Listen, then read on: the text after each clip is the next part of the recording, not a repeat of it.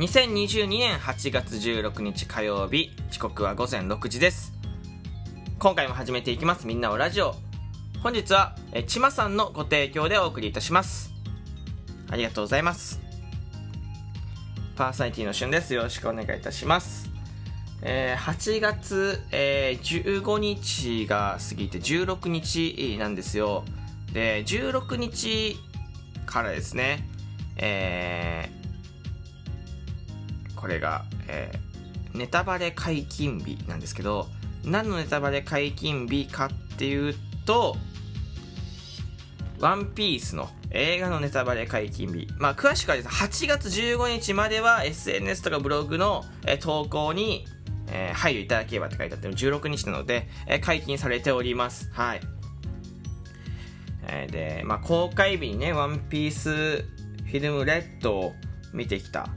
あ、てか、こっから先、あの、ネタバレなので、ワンピースの映画、まだ見てないよって方とか、今後見るから、もうこれ以上はアウトだとかって方は、えー、先に言っとく、言っときますけど、えー、これ、これからは聞かないでください。はい。えー、聞かないで。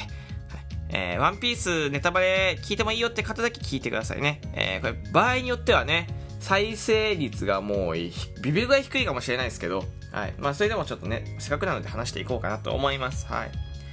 ワンピースフィルムレッドっていうので、今回もね、シャンクスが、えー、出てくるやつで、えー、あとはシャンクスの娘ウタっていうね、こう Ado が、まあ、歌手、これ、ウタっていう、まあ、いわゆるアーティストみたいなキャラクターなんですけど、えー、うえー、アドがね、うっせぇわ歌ってるアドが、えー、歌唱をして、えー、それ以外とか、えー、普通の声優さんが喋るみたいなところで、本当に感想から言うとね、感想を一言言うと、えっ、ー、と、アドのライブなんです。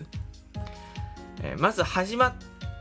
がね、アドの、えー、新時代っていう、まあ、テーマソングから始まるんですけど、これは4分間フルで流れるんです。で、まあ、アドがフルで歌ってるところが、まあ、ありすぎてありすぎて、普通にね、平均4、トータルで40分ぐらいずっと歌ってるのよ。感覚的に。ずっとアドが歌ってるの。本当に。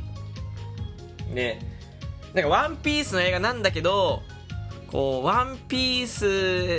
ス、もなんかすごいちょっと新しくなったというか、ちょっと今までと違った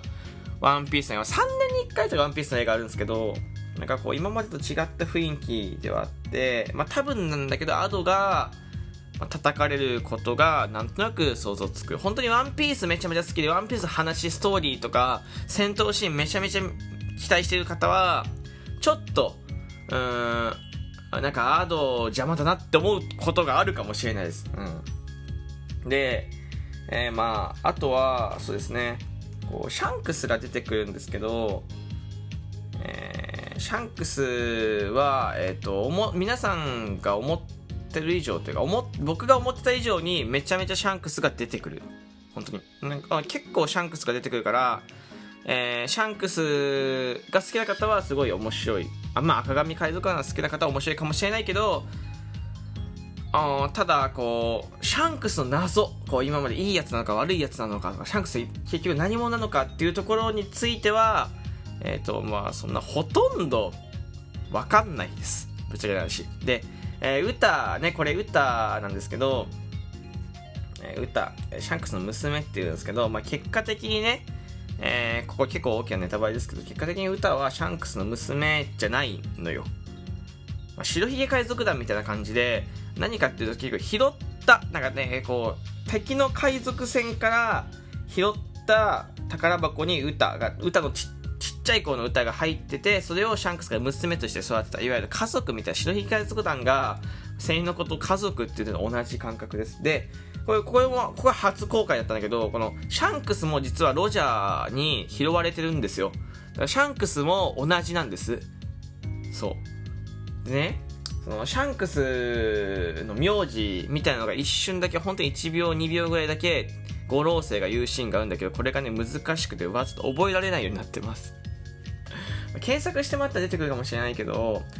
えー、なんかシャンクスの名字っぽいのも解禁されてて。で、えー、ただ戦闘シーンはめちゃめちゃかっこよかった。戦闘シーンはね、前回のスタンピードとか、えー、その前のゴールドとか、えー、あ Z か Z とかでも全然かっこよくてこう赤髪海賊団と麦わらの一味が、えー、こう歌を取り戻すために魔王みたいな戦うシーンがあるんですけどいわゆる歌歌のみの能力ってなんか歌を歌って、えー、歌を歌ってその歌声を聞いた人たちを歌歌の実っていうのは歌が食べてるあの実なんですけど悪魔の実なんですけど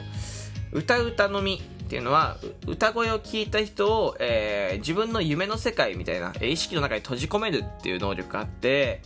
聞いたら眠くなるの。で逆に歌が眠っちゃうとそれ解放されるから歌ってずっと眠っちゃいけないからこうなんかキノコみたいなのを食べてでその人たちをその歌声を聞かせてその全世界の人たちを自分の意識の中とかに閉じ込めて、えー、自分のいわゆる夢の世界みたいなところで、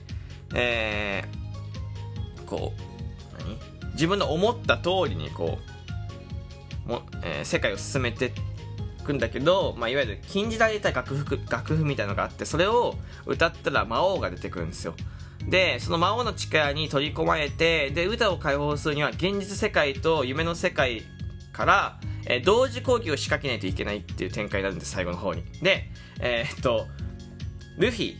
たちは夢の世界にいてでシャンクスたちは現実世界にいるんです。で、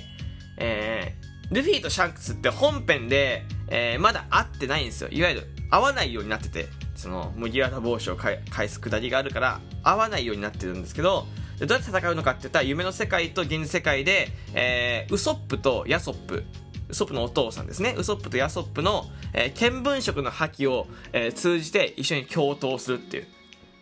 こう、例えば右腕だって言ったら、夢の世界でルフィたちが右腕攻撃して、えー、現実世界で、えー、赤髪海賊団たちが右腕を一緒に攻撃するみたいなシーンが、これがね、めちゃめちゃ熱い。とにかく、いやむしろ、ルフィより今回ウソップとヤソップのがかっこいいってその親子の感じでもウソップとヤソップっていうのは本編では、えー、まあ、そ、そんなに仲いいというか、その共闘したのを見たことがないので、うんとなんか、まあ、ちょっとこう、異色な感じはします。まあ、戦闘シーンはかっこいいけど、内容的には、多分ね、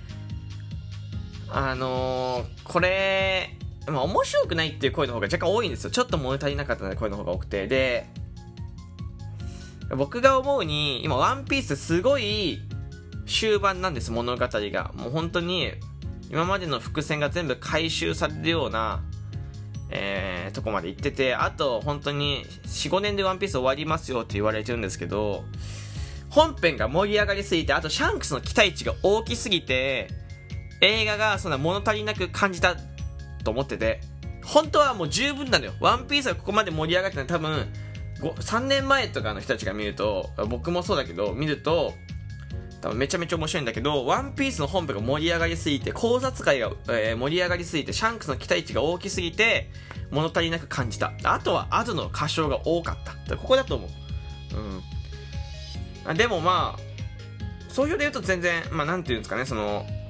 まあ、好きじゃ好き。もう一回見たいなと思います。はい。で、歌もね、その、ルフィの過去に干渉してくるというか、ルフィの過去、いわゆる風車村時代の時に歌はもうルフィと出会ってて、パラレルワールドじゃなくて、本当に、えー、同じ世界線で歌がいた。だから、シャンクスたちが風車村に、えー、船を止めてた時、牧野さんの酒場でお酒を飲んだ時は歌がいたって話ですよ。そう。この辺も結構なんか新しい展開というか、まあ、新キャラが入っていたなって感じがします。うん、まあ、まあ、面白いっちゃ面白い。歌がね、すごい、本当にミュージカル、ミュージカル見てるみたいだし、あとはその、現実世界にね、その、の人間を、いわゆる自分の意識の中に取り込む。で、これなんでかっていうと、なんかこう、歌って、こう、自分の歌声を、こう、わーわー、わーわー、キャーキャー言われたかったんです。で、それで、なんか、おすごい有名なアーティストになりたいみたいなのあったんだけど、だからその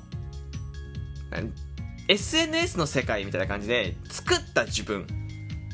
がいてその中に。歌っていう作った歌がいてその作った歌を周りの人は好きって言ってくれてでもでも歌の本心としてはあんまこういうことやりたくない。意識の世界に閉じ込めてみたいな。